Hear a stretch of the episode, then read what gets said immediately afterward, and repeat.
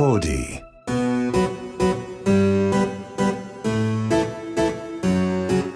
新年明けましておめでとうございます。劇作家演出家の根本修子です。根本修子の秘密のオペラクラス2024年初そして19回目の配信です。2024年って私初めて今年言いましたここで。この番組は演劇に関わるスタッフの方をゲストに意外と知らなかった仕事内容や演劇との出会いなど普段は聞けないディープなお話をこっそりお届け。これを聞けば舞台の見え方がぐっと広がるそんなオペラグラスのような番組です。え現在私はあの1月の9日からもうこの配信の時は始まっておりますが、えースタートする舞台の稽古佳境真っ只中ということで今日もあの昼間から稽古をして投資稽古やってからここに来たんですけどあのもうちょっと喉とかが自分が疲れてるのかなって思ったら意外といつもより声出てて自分の喉に引いてます。今。あのなので元気に稽古しておりますんであの見に来てくださる方やもうもしかしたら来てくださった方もあの楽しんでいただけてたらいいなと思うんですがそんな今年はですね月刊根本修子15周年メモリアルイヤーがついにスタートということで15周年興行1個目っていうのがあの今やっている西麻布の音楽実験室新世界っていうライブハウスで昔やっていたバー公演と呼ばれていた公演のようなものをもう一度15年目にして本気でやろうということで新作のバー公演を書き下ろしまして小日向誠一さんを客演に迎えて私根本と2人芝居をやっているんですが今回はなのでかつてのバー公演にまつわるゲストをあのお招きしてみました。と言ってもまつわり方がかなり特殊で面白いので今日はあのいろんな話が出ると思うので私も楽しみで早く喋りたいと思っているので早速お呼びしたいと思います、えー本日のゲストはトランスジェンダー俳優そしてジェンダー表現監修の若林優馬さんですお願いします若林島です。よろしくお願いします。これ僕でいいんですか？本当に。いやいいでしょう若林しかいないでしょう ですかありがとうございます。よろしくお願いしおます。願いしますもうそもそもだって、はい。出会って10年以上経ってますよねびっくりしました。ねはい。いそうですつだっ。て今いくつになったんですか？僕ね、32になったんですよいや。だってもう二十歳ぐらいだったよね。二十歳にもなってない。なってないんだはい、え19とかでしたね。あのー東京にはい若林がまだ住んでなかった。住んでなかったです。大阪でした。大阪にいて東京に出てきたっていうとあるタイミングで初めて会ってるんですよね。いや、出てきたっていうか見に来た。見に来た、そうです。あの、友達が根本さんの作品に、というかバー公演に出るっていうことで、はいじゃあ僕見に行くよって言って、夜行バスに乗って東京に行ったタイミングで出会ってるっていう。そうなんですよ。でしかもそのタイミングであのーバー公演って本当にスタッフもほぼいないというか、はい。受付に一人だけいてあの中のこととか場内は私がやってたんですよ。はい。客入れとか。で、あの、音のポン出しとかもね、自分でやって、自分でセリフ言って暗転するみたいな。そう、せ、セリフ言ってパチって電気消し、消す、消せ、ね、消してありましたもんね。そうそういう感じだったんで、はい。で、多分その若林が見に来てくれた日に、スタッフの人、受付の人が多分体調不良かなんかで、来れなくなっちゃってて、で、その出てた、あの、子が、はい。今日友達が、あの、関西から来て、受付やれます。僕の許可なしですからね、それ。そうそうそうそう、はい。で頼んでみますって言ってくれて若林が手伝ってくれた。そうです。僕普通に、あ、すいません、予約してました、若林ですって言おうと思ったら、あんた今日暇やろ？朝と夜と受付してって言われて、ええー、あ、わかりました。みたいな感じで、そのまま。そうもう。1日だって2公演か3公演やってたんですよねあの時。多分3公演やってらっしゃったかもしれないですね。そうだ。はい。3回やってて、はいだからもうそんな今だったら信じらんないですよねはあそうですね。根本さんに3回目、でも3回とも僕見させていただいたんで。3回も見たくないよね で、根本さんにも3回目になった時に、もう飽きたっしょって言われて、いや、全然飽きてないっす、飽きてないっす、とか言いながら。飽きるよね同じ1日に3回同じもの見たこと私もないもん びっくりしました。あの、忘れもしない喫茶室あかねにてっていう。だから2本3本目なんですよバー公演のあ、そうなんですね。そうなんですもう本当のバーですもんね。そう、本当のバーで、だから、客席とか別にない。ただ椅子はがいはい並べてあって、最前列はお風呂椅子だったんです。あ、そうだ、そうでもでした、。それこそ多分、その若林が見に来てくれてた頃はお風呂椅子とかなかったのかも。そんなに人が入ってなかったかも。でも確かに、うん本当に8人とかえ、。そうでしょ？はい。なんか出てる人が一人二人ずつ呼べばもう少しいるじゃん、お客さんっていうレベルの、だって出てる人の方が客席を上回ったことあんだから。公演で。出演者の人数が勝ってた時あんだよ。それすごいですね。考えられない、今じ、今じゃど。っちが見られてる立場かわかんないよね。客席の方が少なかったんだもん。確かに。あ、でもそうでした。8人とかでした。えそうそうでしょ？はい。そうでした。でもだから多分出てた子も、その関西からでもって言って呼んでくれたんだろうね。あお客さんを。夜行バスに乗せてまで。それで、受付やれますって言われて。いや、そうだ、そうでした。それこそ私のその本当に友達？はい。てか幼馴染とかが受付やってくれたりとかしてたんで当時。だからそうだから10 12年、13年。はいすごい。すごい。だから、ねそう、その頃は、バー公演すら埋められてなかったんで、あのー信じられないですね。いやー、信じられないっていうか、ね、8人って。そうです、そうです。8人とかでした。そうだ、そうだ。でもそのマックスの状態、そこからバーコーンがどんどん、んこう、なんだろう、ポピュラーな存在にはいはいなっていって、多分マックス人が入ってる状態っていうのが30人ぐらいのお客さん。え、あの、あそこのバーですか？そう。あ、え？あ、そうなんあですね。そこに30だから、立ち見？ほとんど。はいはいはいバー。カウンターの中にも立ち見入れて、あ、そうなんですね。そう。で、だあのバー公演の、だからはい一応客席として置いてるうんうんうん部分と立ち見してる部分と、っていう風に。で、ちゃんとさ、こうお客さんが見えなきゃいけないじゃん。そのはい自分の場所からお芝居が。だかはいらちょ、見える場所に、こう人が立てるようにして、で、なんだろう、なんか宝塚とかのさ、はいはい人がさ、写真撮るときにさ、はいはい整列するときってさ、ちょっと斜めになってはいさ、列になったりさ、はいはいちょっと斜めになって立ち見してたの。あの、まっすぐ前向いちゃうと人数入んないから、すごいですね。斜めに立つ立ち見なんですけど大丈夫ですか？って確認して、OK ですって言ってくれてお客さんが。へえ。で、その斜めに立ってもらう 立ち方とかも私しか入れれないの。絶妙すぎて。すごいっすね。考えらんないですよ。今だったら。今だったらダメだよ。その。そういや多分当時もダメですよ。当時もダメ多分、多分ですけど、当時もダメです、それはそう。そうでも本当かライブハウスと一緒だよね。ああだからギチギチのライブハウスは、あの、もっとぎゅうぎゅうじゃん。あ。はいはいはい。で人と人とがこうギューってなる感じはなかった。ちゃんと一人一人ずつのポジションは確保できてたんだけど。斜めだからですよね。すごい、すごいっすね、それ。でもそのバーのカウンターとかがあるから、はいまあ荷物置けたりとか、はいはいちょっとこうね、うんあの、うんまだ快適さはあったんでしょうけど。それであのバーのカウンターの中は僕根本さんの控え室っていうイメージですもん。そうでしょ？はい。あそこ？から出てきて、電気、電電気気押して、て、で、帰って消して、あの、下げ、しゃがむっていう。かけるんじゃなくて、しゃがむ。本当にそういう時代だったんです。そうですね。そうでした。そう。で、それが徐々にこうお客さんが増えてきて、で、バー公演が結構本数がはい。月に1本とか新作をやってたんで増えてきて、うんうんで、それを浅草の木馬亭っはい。ていうとこを借りて、はい。あの、バー公演の総集編、はい。1日に6演目。鬼ですやるっていうのをやって、でもすごいあれ楽しかったんですけど、はいはいはい。それの、あの、場内のビールとかの売り子を若林がやってくれたんですよ。そうなんですよ。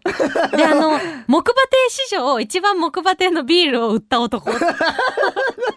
なくなったんですよね、確か。あの、ビールが。で、なんか買いに行ったんですよ。そうそうそうそうなんか、そうそうそうそう。木馬亭が用意してくれてたビールがなくなっちゃった。だから演劇を見ながら一日ああいうところでお酒飲むみたいなことがお客さんもないからうん楽しくなっていっぱい飲んじゃったんだろうね。そうですね。なんかお、お菓子とお酒となんか、セットで売って。そう、セットで売ったイメージあります。そうだ。そうでした。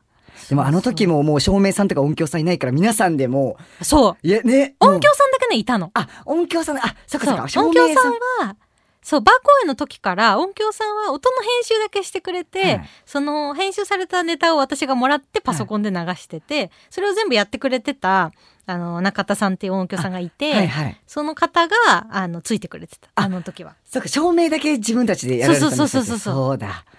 大変、もう、もうなんか皆さん顔真っ赤になりながらやってましたもんね。もう本当になん。で、なんであんなに必死であんなことをやってたのかちょっともうわかんないけど、なんか歌舞伎みたいに一幕見ができたり、通し見ができたりみたいのを浅草でやってみたくて、2日間連続でやったんですよねそうで。すね。で、幕間にあの芸人さんがちょっとあそうそうそうそう話したりとか。瀬戸口さんがはい、瀬戸口さんが。出てきてくれて、話してくれて、すいません、まだ着替えられてないですとか。そうそうそうそれからそれから。もう時間なんですけどとか言われながら、まだちょっとまだなんで瀬戸口喋ってて、みたいな。あ、すいません、まだちょっと着替え終わってないみたいなんで、まだ喋りますとか言って。喋ってたりとか。ありましたね、懐かしい。楽しかったですね。で、そのバー公演が一番最後にバー公演をやったのは2015年はい。の年末にバー公演はやってから以来バー公演っていうものはやってなかったんですよ。へえ。で、今回15周年ではい何をやろうかなっていう、あのーことになって、周りの人に何やったらいいかねっていうので、やっぱバー公演もう一回見たいですっていうはいはい声が多くて、今バー公演やるってどうやったらいいんだろうっていうの中で、新世界がずっとお世話になってる小屋だったので、15周年のタイミングで新世界でバー公演やるのがいいかなと思って、久々にだからでも、さすがにお風呂椅子最前列にもうできないから、あの、ちっちゃいさ、はいはい。普通の椅子はい。久々に買いましたもん。え？だってさ、ないんだもん。新世界そんなさ、ちっちゃい椅子必要ないじゃん。確かに。確かに。そんなちっちゃいさ、確かに。椅子をさ、椅子でその段差をつけるしか、普通の劇場ってやっぱこうね、見やすいように段差ができてるけど、はいはい高低差がライブハウスはないですから、はい。そんなね、いろんな種類の椅子ないですから、確かに。いろんな種類の椅子を買うっていうところから始まります。今回のバー公演は。そうそうそうそう。うわ、そっか。さすがに。今日あの、稽古場に届いてた巨大な段ボールあったじゃん。はいあれ椅子だ。なるほど、あの、ね、あの、演出の方が開けようとして、あ、そうそうそうそれ開けなくていい、そのまま送るっていうから、ね、ね、何、何なんだ、あの、なんか、なんか細長い、そうそう。何あれと、あれ、椅子だったんですね。椅子椅子折りたたみのあれはハイチェアですね。後ろの方の人が 見えやすいように。あ、そうだったんですね。そうそうそうそう。ああ、知らなかった。あの椅子たちどうすんだろう使い終わった後。そうですよね。みんな、みんな欲しい分持って帰る。ねいやいや、いらない。らないいらないですよ。絶対いらないでしょ。誰がいるんですか、その椅子。確かに。でもまたもしかしたら新世界でね、やるかもしれない。そうですよね。新世界が欲しいって言ったら、置いやいや、多分いらない。僕わかんないですけど、多分いらないって言うと思います、ね。絶対いらない絶対いらないって言うと思いますけどね。でも新世界にいろんなものをね、あの、置いてってるんで。あ、徐々に、ね、今までそうですよね。なんか寄付とかもされてるっていうそうです。はい。なので、寄付って言い方よく言ってるだけだけどね。置いてってるだけの。でも加湿器とかはい。はね、あの、喜ばれてます。あ、本当ですか、はいあそれならよかった。使ってもらえてはい、それならよかったです。なんかこう、当時のはい。バー公演とか、はい。まあ、バーコン以外もね、若林はたくさん見に来て、はい。くれて一回だけ僕出させてもいただいてます、そうです。はい、そうなんですよ。シンデレラ。シンデレラのあの、何回もね、このラジオで話題になっている、あの、シャンパンコールやらせていただいてたんで、僕。はい。あれもすごかったですよね。めちゃくちゃすごかったですね。本当にあの、お客さんと絶対被らないように時間、そうそう。あの、絶開演してからみんなで入って、絶対バレないようにっていうので。そうそう。あれ、あの演出もう一回見た。今なんか、ああいうさ、い景気いい感じのさ、はい演出あんまないじゃん。こう、やっぱコロナで人数もさ、あの、やっぱ少なく少なくみたいな、あの、わーっていうシーンをなくそうみたいなのが、はいもう、もうね、ないけど、はいやっぱ何年か前はあったじゃない。はい。だからああいうのやりたいですけどね、またいや、面白かったですよね。なんか当時そのバー公演とかに出られてた方があの見にいらしてて、うんあの爆笑してる間に終わったって言ってて。いや、本当にね、うんあのみんなシンデレラがやりたいっていう作品でね、それこそユッキュンとかも、あそうですね今でとユッキュンも出てくれて、はい、そうでした。楽しかったです。本当に。あれは、でも、めっちゃやっぱ若林適任だったよね。やっぱああいうパーティーボーイ系。ありがとうございま。すすめっちゃ楽しかったです。本当に。よかった。そんな風にね、言ってくれる人少ないですよ。あんな、突然呼ばれて、シャンパンコール。シャンパンコールをこういう風にやりますみたいなさ、場当たりもマジで面白かったもんね。みんなだからその内容知らないであそこに立たされてる人も半数以上でしたからえそうですよ。うん本当に。投資見れ見れてない方はもう。そうそうそうそうそうですよね。僕は運よく投資をあの拝見したんですけど、はい。なんか本当に当時そのホストクラブに通うおばちゃんたちの物語で、最後その憧れだったシャンパンタワーを主人公のおばちゃんがやるっていう、まあ結構ストーリーからすると感動的なシーンなんですけどそこであのわーってね、はいホストが20人ぐらいわーって出てくるんだよね。みんなでドンペリ持って、もうすごかったですね。やっぱあのドンペリの瓶を20本用意するっていうのも大変だったんだって確かに淳平さんがこの番組に出てくれたんですけど、はい言ってました。そうですよね。だってもう高いですからね、もう、まずドンペリ自体が。そうそう、多分、ドンペリってやっぱそういうお店で飲んだ時、記念でみんな持って帰ったり多分してるんだよね、瓶も。そういうことだか、ら、瓶を捨ててる人があんまりいないのと、まあ、捨てるタイミングにさ、居合わせらんない。あ、ちょっとドンペリ 今みたいなそんなので集めらんない確し、かに。だから意外と空の瓶でも、オークションとかで落とそうとしたら高くて当時。そっか。普通に頼んだらめちゃくちゃ高いですもんね。お店でドンペリ頼もうと思ったら。そっか。どうやって集めたんでしょうね、あの、あの本数。ね怖いから聞いてないけど。でも本当にそういう、あの、例えば酒屋さんとはかのいらない瓶とか、お店屋さんとかから、とあと本当オークションで落としたんだと思う。へえ。瓶を。すごいわ。本当に、もう、誰も予想してなかったですもんね。あんな20人出てきてシャンパンタワーを るなんて。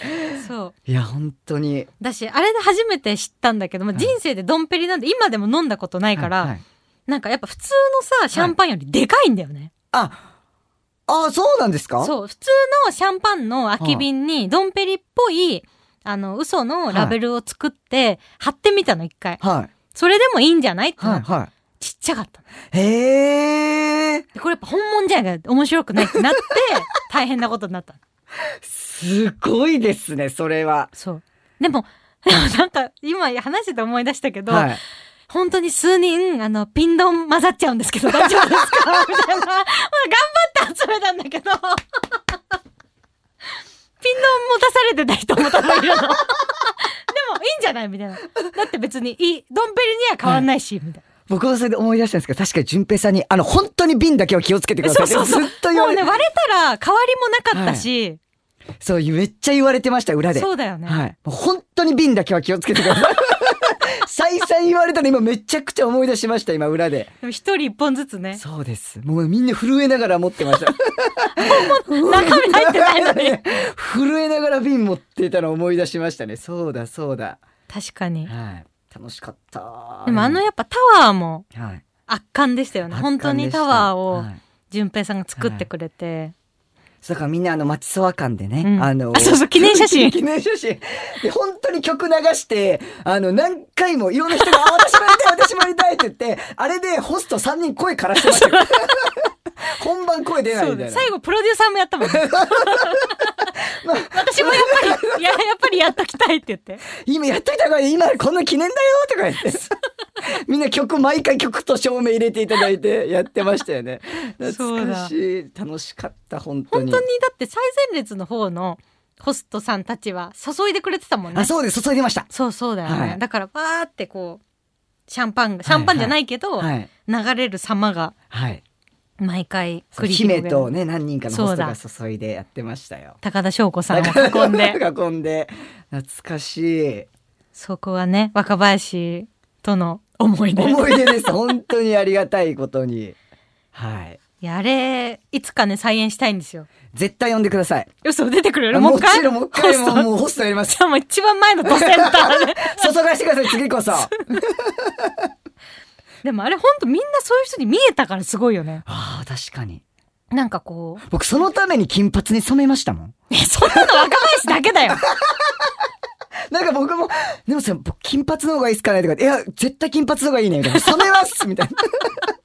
で、写真撮っちゃくて、うん、いいね、これでいこう、あでもみたいな。確かに若林とゆっきゅんがはい。ね、金髪だったんだよ金髪でそうね。です、そうです。そうだ。なんか、それこそその俳優さん？はい。あの、後輩の俳優さんとか、モデルのはい。男の子とか、あの、それこそ猫背さんのはいお知り合いの方とか出てらした、だから出てる役者の俳優仲間はい。の人だったり、あの、でもなんか普通のカメラマンの子とかいたよね。一人、俳優じゃない人も混ざってたんだよ。な、なんで、ど、何経由なんですか、その方は？なんか多分その、私が声をかけた俳優さんの友達でもしかしたらもう一人やってくれるかもみたいなので、なんかもう、よくわかんないとこまで広がって、なんかあれ本当にプロデューサーから自分で集められるんだったらやっていいけど、はいあのーその企画的にはい名前も出せないし、はいその名前を役者名を出せないオファーってやっぱ基本的にプロデューサーからはできないじゃん。はいはいはい。だからその本当集められる範囲の人でやってくれるならあのシーンやっていいって言われてあんなに集まるって誰も思ってないの。そうそっか。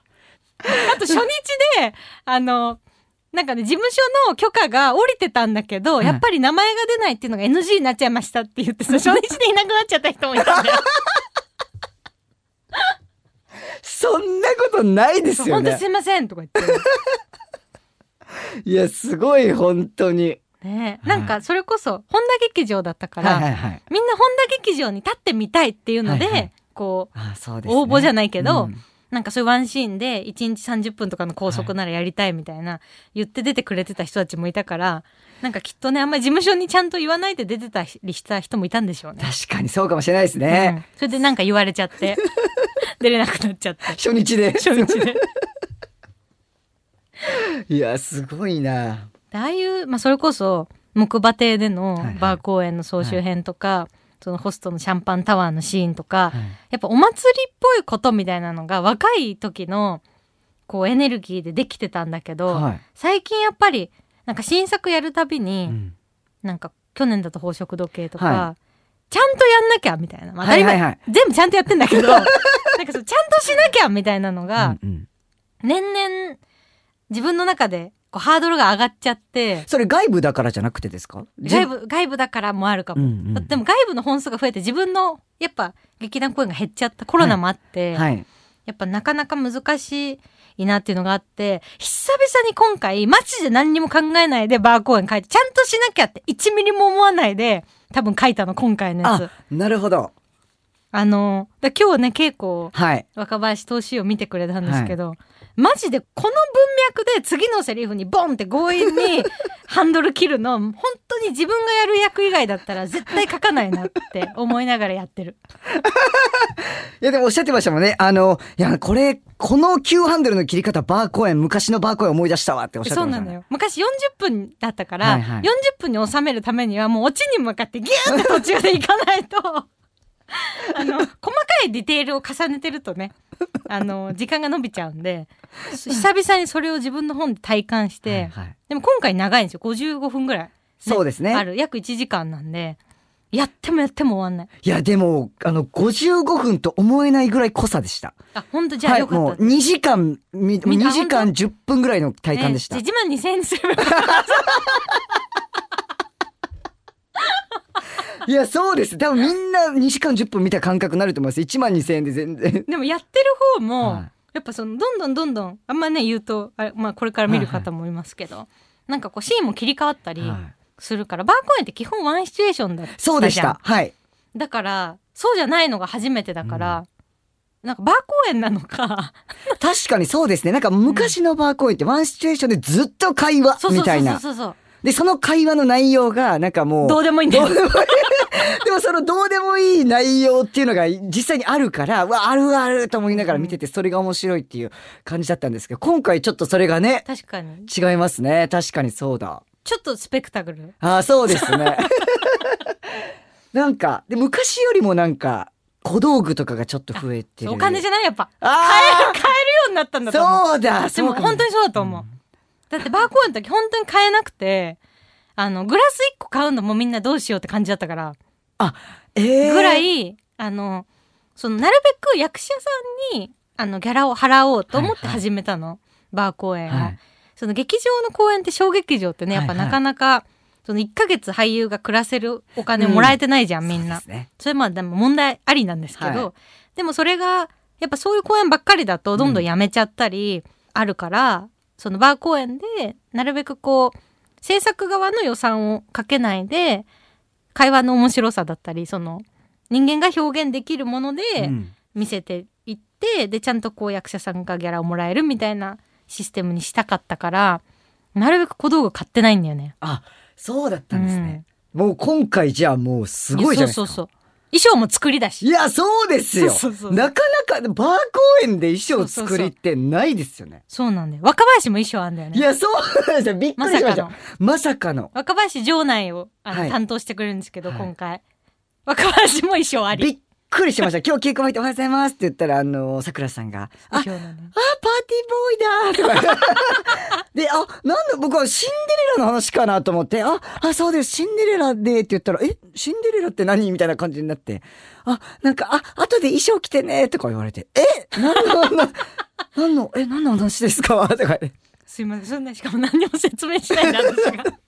今日1時に来てくださいってそしたら、後で衣装着てくださいって言って、え、あ、は、はい、わかりました、みたいな。いや、でも素敵だ、衣装は。すごいですよ。ありがとうございます。いやいやいや本当に。こちらこそでもなんかそのスタッフの人も世界観に合ったものを着てるみたいなのが結構憧れではあ、あんまりないじゃんはい。あの受付？本田劇場とかも入って一番最初に会うのって受付の人じゃん、はいだからそこから結構始まってんだけど私のはい、中では、はい、はい。でももちろん受付の人の衣装とかってないわけじゃん。大体スーツとか、そうそうそう綺麗めな格好ですもんね。なんかもうなんか今回がっつり結構世界観があるから舞台上の、はいはいはなんかこう揃えた方がいいなと思って。へえ、なんかディズニーランドっぽいですね。それこそ。ディズニーランド好きだからかも。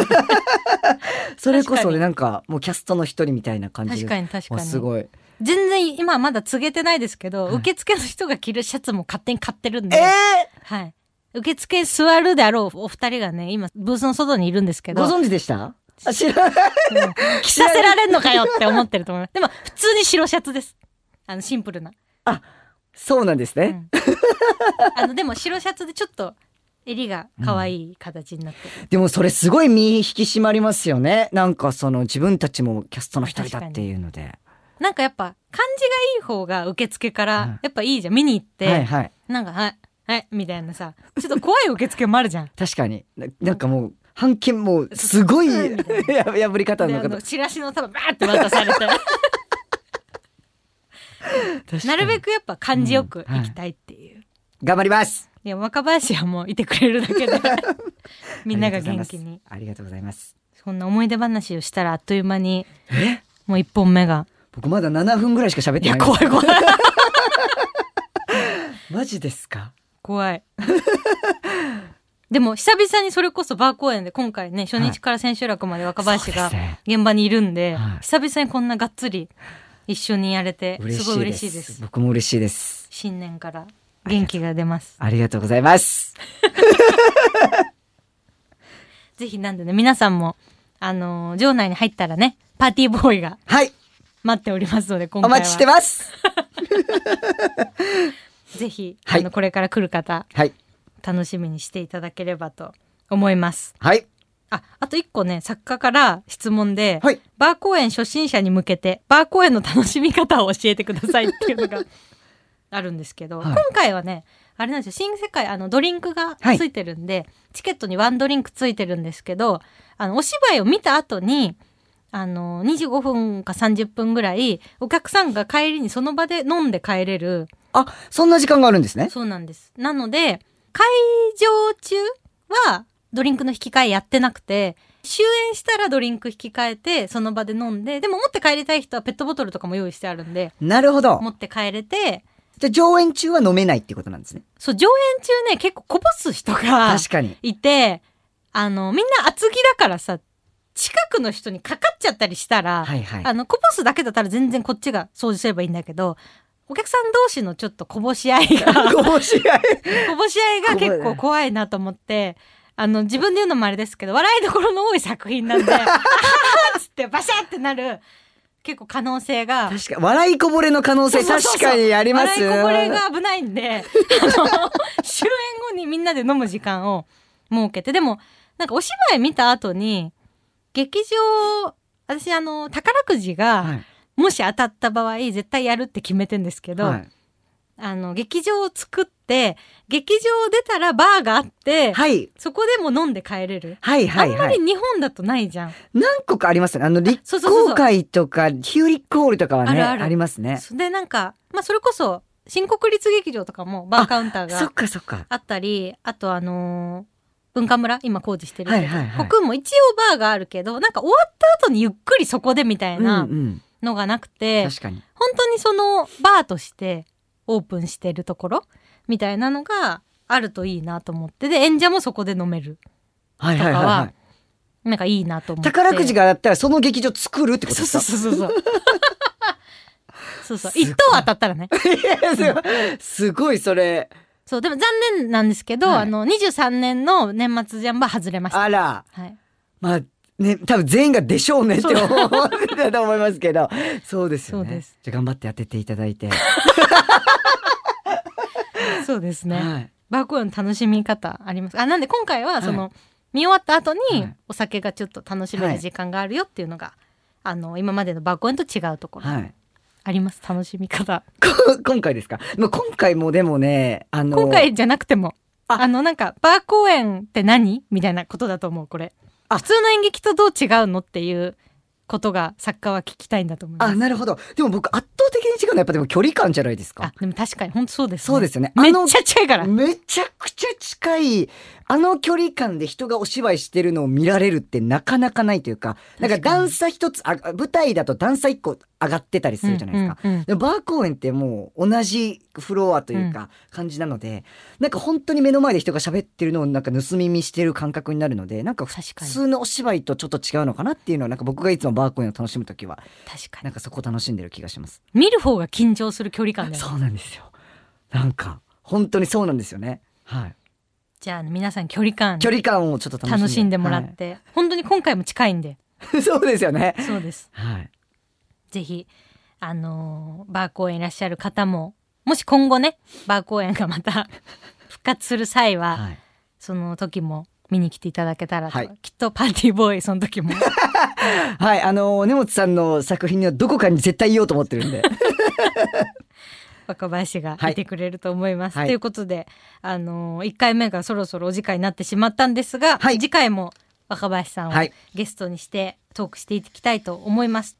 ということで、えー若林さんからお知らせがございます。はい。えー、僕がですね、トランスジェンダーをめぐる表現の監修をさせていただきました映画が、えー公開になりまして、えー2024年3月1日から、えー全国公開になります映画 52Hz のクジラたちですね。主演が杉咲花さんで、えートランスジェンダー男性の役をやってくれるのが志尊淳くん。そして、えー監督が、えー8日目のセミの監督ですね、成島いずるさんという方が監督で、の作品でですね、僕があの監修をさせていただいておりますので、えーよろしければ全国の劇場でご覧になっていただけたらと思います。よろしくお願いいたします。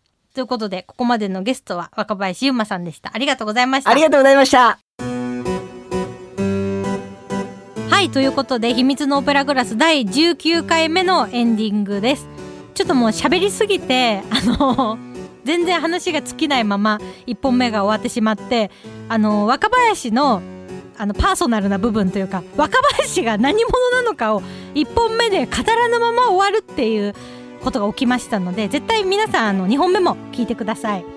あのいろんなことをね若林はやられているのであの2回目にいろいろお聞きしていきたいと思いますのでぜひぜひそちらもお楽しみにしていてください。そして月刊根本周子15周年記念興行第1弾。15年目で本気のバーコへもう一回やります。新作「腑に落とすが」えー2024年1月9日から19日まで現在、えー公演中でございます。